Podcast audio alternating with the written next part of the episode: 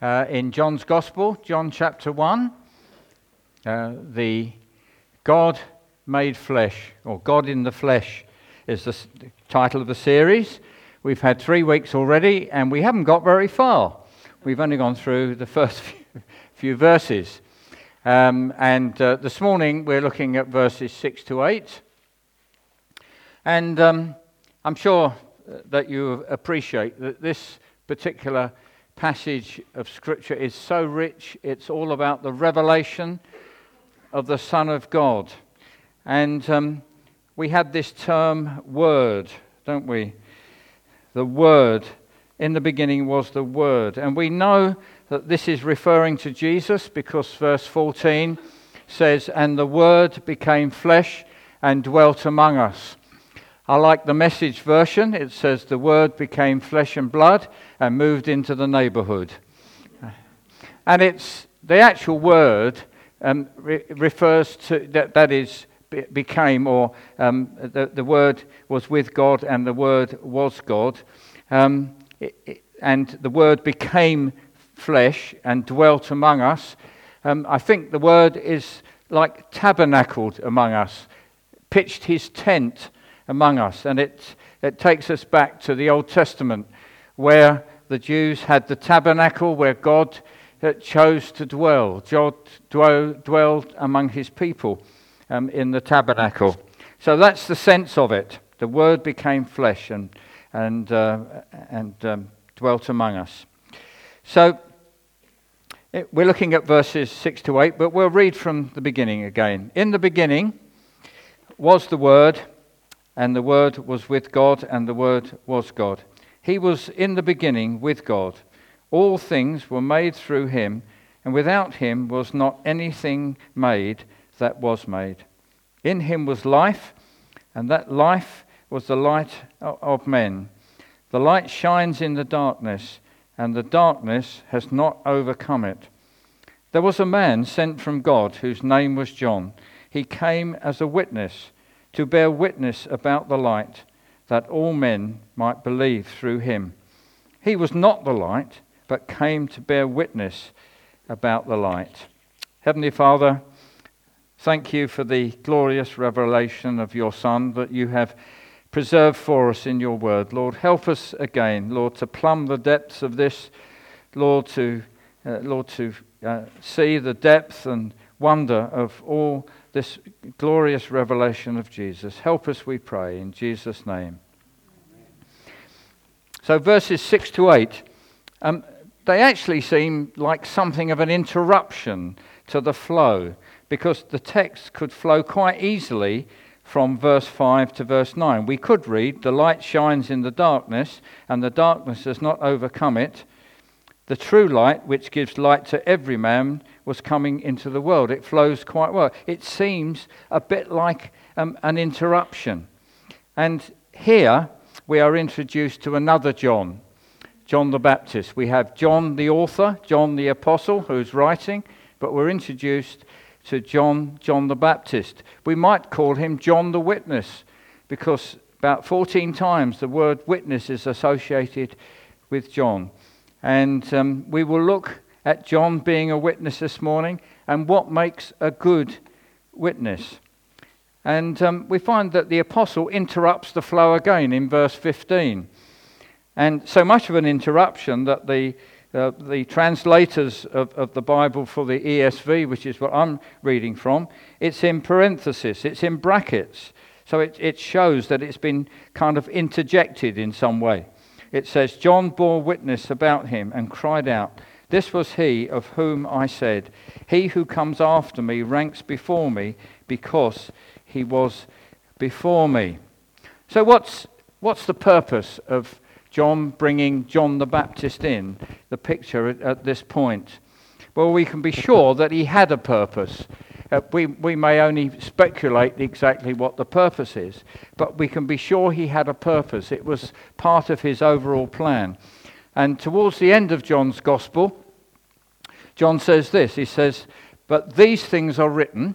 That's all that he's written so far, his gospel. These things are written that you might believe that Jesus is the Christ, the Son of God, and that believing you might have life in his name.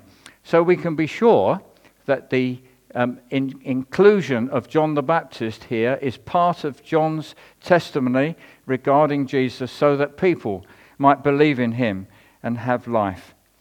So we'll look at John, the witness. What kind of witness was he? Uh, today, there are some prominent Christian pastors and evangelists, Christian musicians, who, through modern media, have, have taken on celebrity status. That's, that's a fact of life, isn't it? That uh, the way that they're presented, they, they appear to some extent as celebrity status. I don't know how you feel about that when you see some of these uh, evangelists and so on on television uh, who seem to be in great prominence. How do you feel about that? How do they compare with John? We'll see that um, although John was immensely significant in God's purpose, he made little of himself, which raises the point that a good witness is not just someone who can bring a message or tell a story or tell of what they've seen or heard, as in a court of law, but someone who is not taken up with themselves. A good witness doesn't get in the way of their message. And um, uh, we'll, we will see that a, a good Christian witness is someone who makes much of Jesus and little of themselves.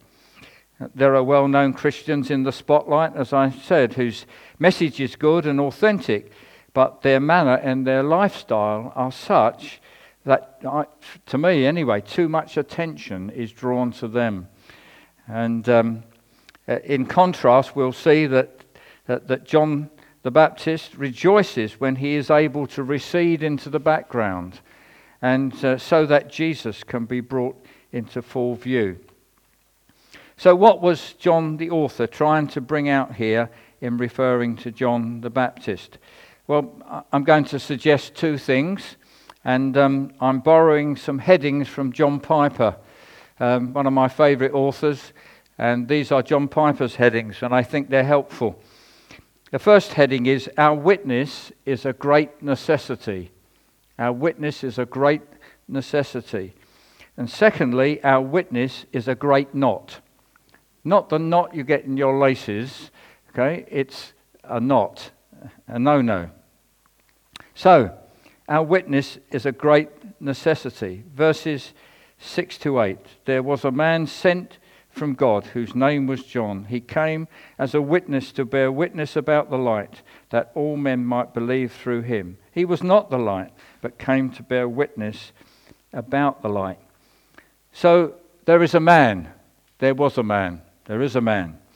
And um, yet the verses before are all about the all sufficient Creator, God, who could spread light and life throughout the world by his own power. God does not need a man to display his glory and his power and his light. The light does not need a witness, but God said there must be one. God has determined that there shall be a witness. The word and life and light are going to spread through the witness of human beings and no other way. The words of the witness may be spoken or they may be in writing. Just as I um, mentioned uh, just now, that uh, verse uh, at the end of John's Gospel, these things are written that you might believe that Jesus is the Christ, the Son of God, and that believing you might have life in his name. So the witness can be spoken and it can um, be written, but it involves words. In John 17, if you know that uh, wonderful passage, Jesus is meeting with his disciples um, for, the, for the last time before he is arrested, taken away for trial and crucifixion. And he's meeting with his disciples and he prays for them. And amazingly, we have his prayer recorded for us, and it's often referred to as Jesus' high priestly prayer. He's praying on behalf of his disciples. He's praying for his disciples. And how does he see that we would come to faith? Well, This is what he says I do not ask, I do not pray for these only, but also for those who will believe in me through their word. So we come to believe because of the witness of others. We come to believe because of the witness of those first disciples who then passed on that witness uh, to others. So it will be humans who bear witness to Christ with words that will be the means of everyone who comes to faith. That's how we come to faith by hearing or reading. Uh, acts of kindness and mercy are very important. Um, it's important that we show love to the world because it's a way of demonstrating God's love to people. And um, we're the, the first to want to be involved in social action. We're involved in food bank and street pastors and now in CAP, Christians Against Poverty, because we believe we should demonstrate God's love and uh, enable people to come to a conclusion that, yes, perhaps God really does love me. But there needs to be words if people are to find salvation. Salvation only comes through words. In, um, in Romans chapter 10, we, we read this. Paul says, How then will they call on him in whom they have not believed? And how are they to believe in him of whom they have never heard? And how are they to hear without someone preaching? And how are they to preach unless they are sent? And then it says, So faith comes from hearing, and hearing through the word of Christ.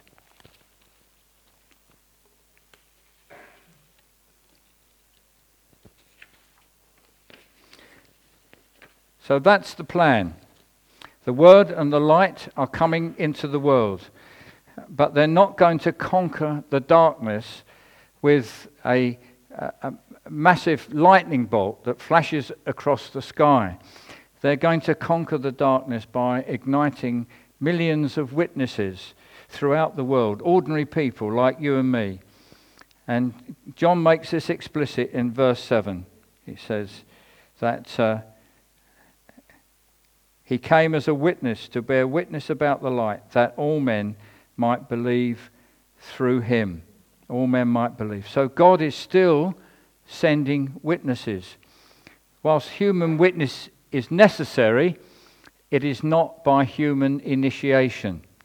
We can't just decide ourselves to be witnesses. We need to be sent. God is the initiator. The witness must be sent by God. And that witness is bearing witness to the truth the truth about the condition of man, the truth about Jesus Christ and what Jesus has come to accomplish uh, for us. Uh, the truth of what God wants to impart to us and the way that we can find reconciliation with God and peace with Him and embrace that life that God uh, wants to give. This is all the truth that we are witness to. And the more and more people, as more and more people receive Jesus as Lord and Saviour and become children of God, as we read in verse 12, for as many as received him, to them he gave the power to become children of God. And as those people become children of God, then they too are sent to be witnesses. God was involved in not just sending Jesus, he was involved in sending witnesses to Jesus. In Matthew 9, we have Jesus with his disciples in the amongst the crowds, and he looks across the crowds and he sees that they are people that are harassed uh, and they're, they're lost. They're like sheep without a shepherd. And Jesus is concerned for them. He turns to his disciples and said, Pray earnestly to the Lord of the harvest to send out laborers into his harvest. God sees to it that we pray. And then God answers and sends. I don't know if you've had the experience where you've been concerned about something and you've been praying about it, and suddenly you find that actually God's tapping you on the shoulder and saying, actually, you're the answer to your prayer. I guess we've had that, haven't we?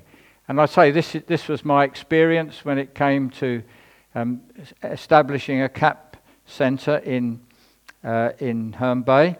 We've been talking about it for a couple of years amongst the church leaders, and I got very enthusiastic about it and thinking we just need to find somebody who's the manager.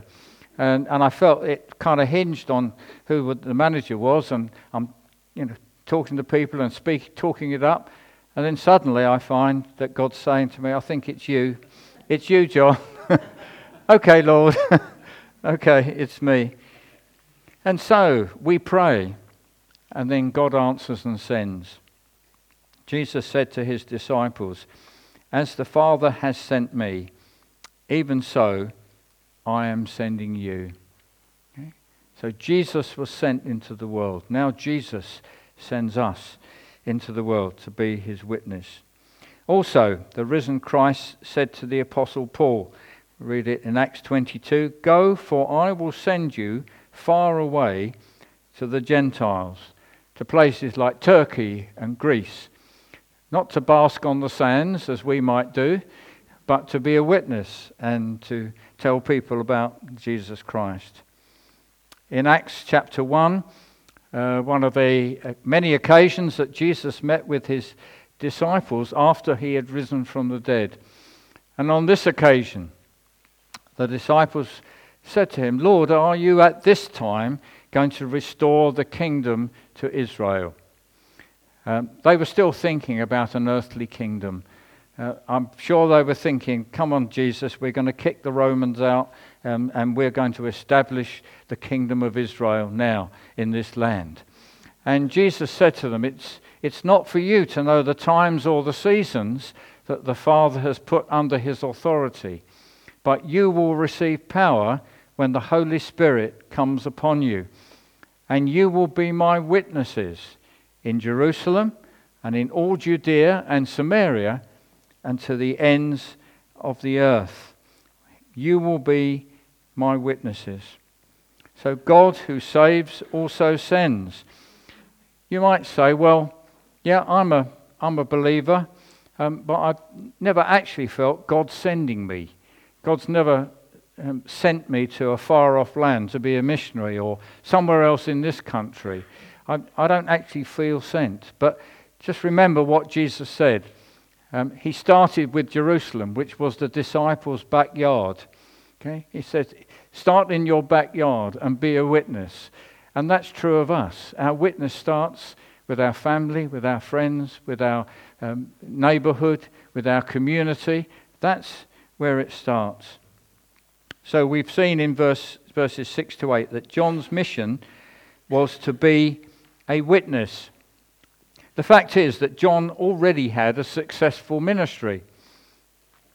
He was a powerful, fiery preacher, uh, fearlessly confronting the hypocritical religious leaders of his day. Do you remember what he called them? A brood of vipers. Fancy calling your religious leaders a brood of vipers. You could imagine steam coming out of their ears, couldn't you, really? Okay?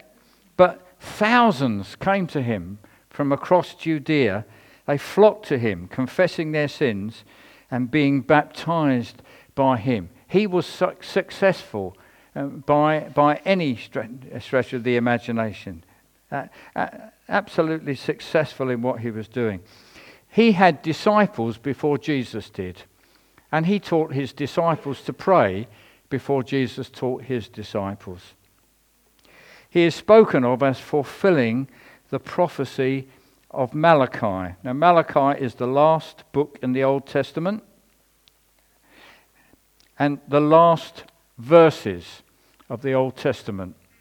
It says this Behold, I will send you Elijah the prophet before the great and awesome day of the Lord comes, and he will turn the hearts of the fathers to their children, and the hearts of the children to their fathers, lest I come and strike the land with a decree of utter destruction.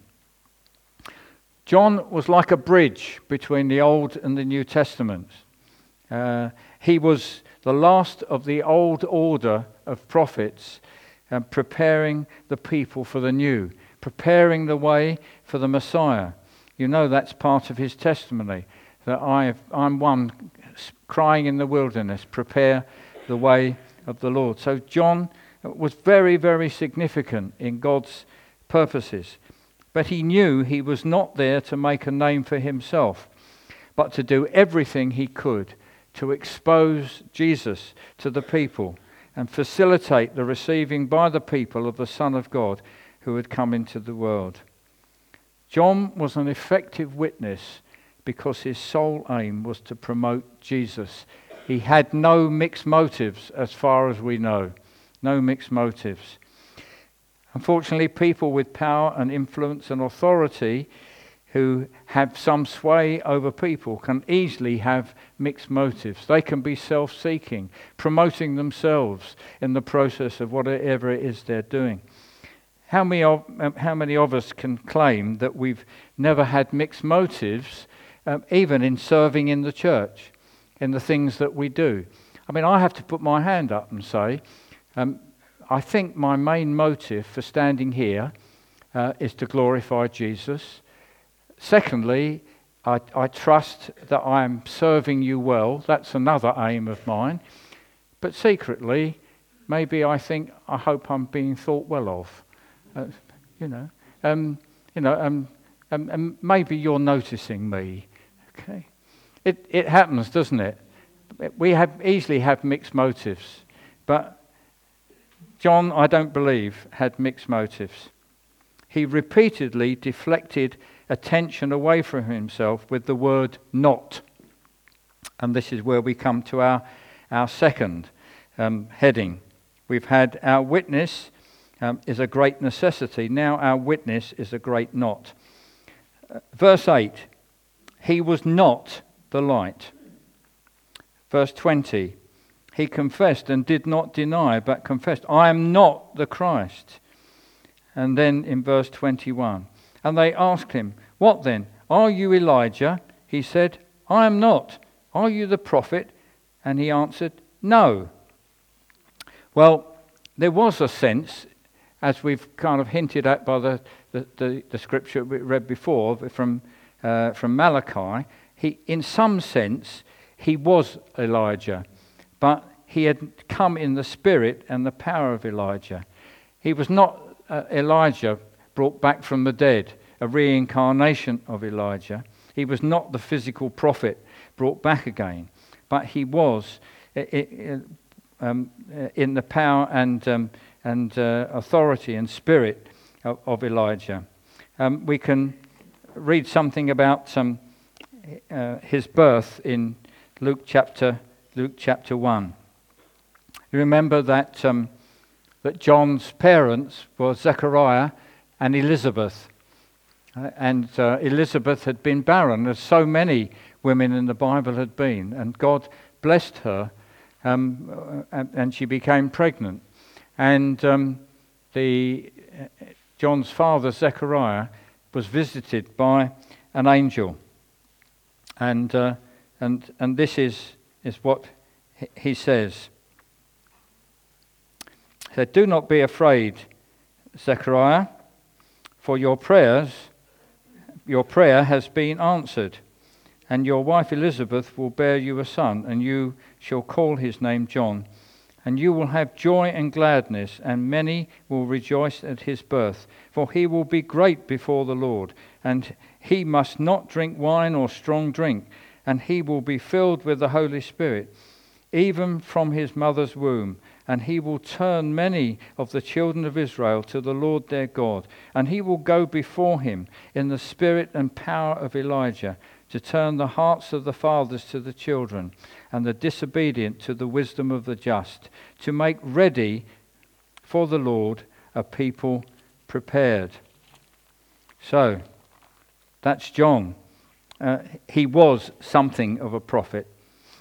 So we, we see that John says, I am not the light, I am not the Christ, I'm not Elijah, I'm not the prophet. And of course, they say to him, Well, who are you then? Who, who are you? He said, I'm a voice He said, I'm a voice crying in the wilderness, make straight the way of the Lord. He said, I'm a herald. I'm someone who is announcing good news. I'm a bringer of good news. And here's his heart. He says, He, that's Jesus, must increase and I must decrease.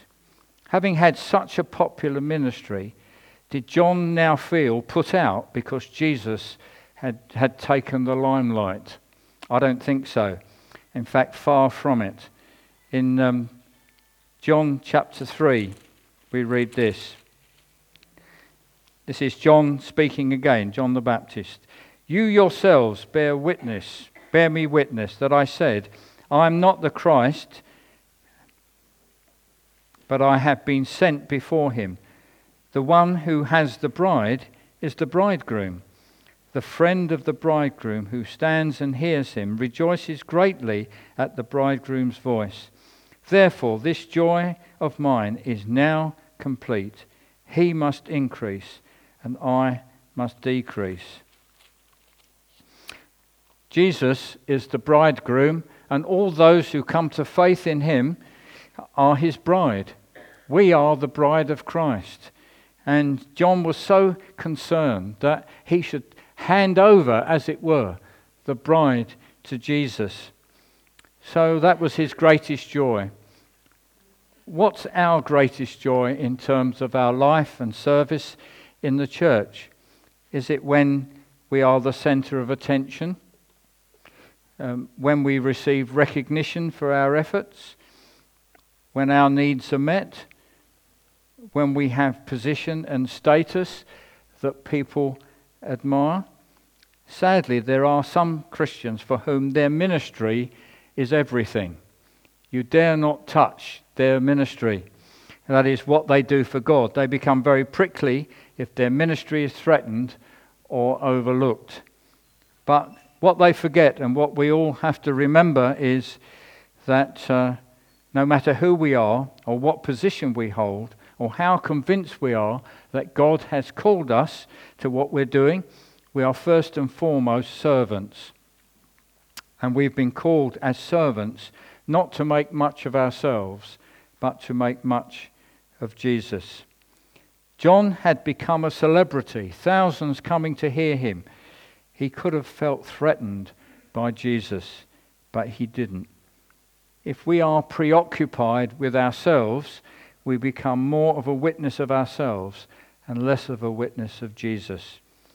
John's witness is not only negative. We've talked about his knots, all right, but if you like, but it wasn't only negative. Verse 29, we read, the next day he saw Jesus coming towards him and said, Behold, the Lamb of God who takes away the sin of the world. This is he of whom I said, After me comes a man who ranks before me, because he was before me.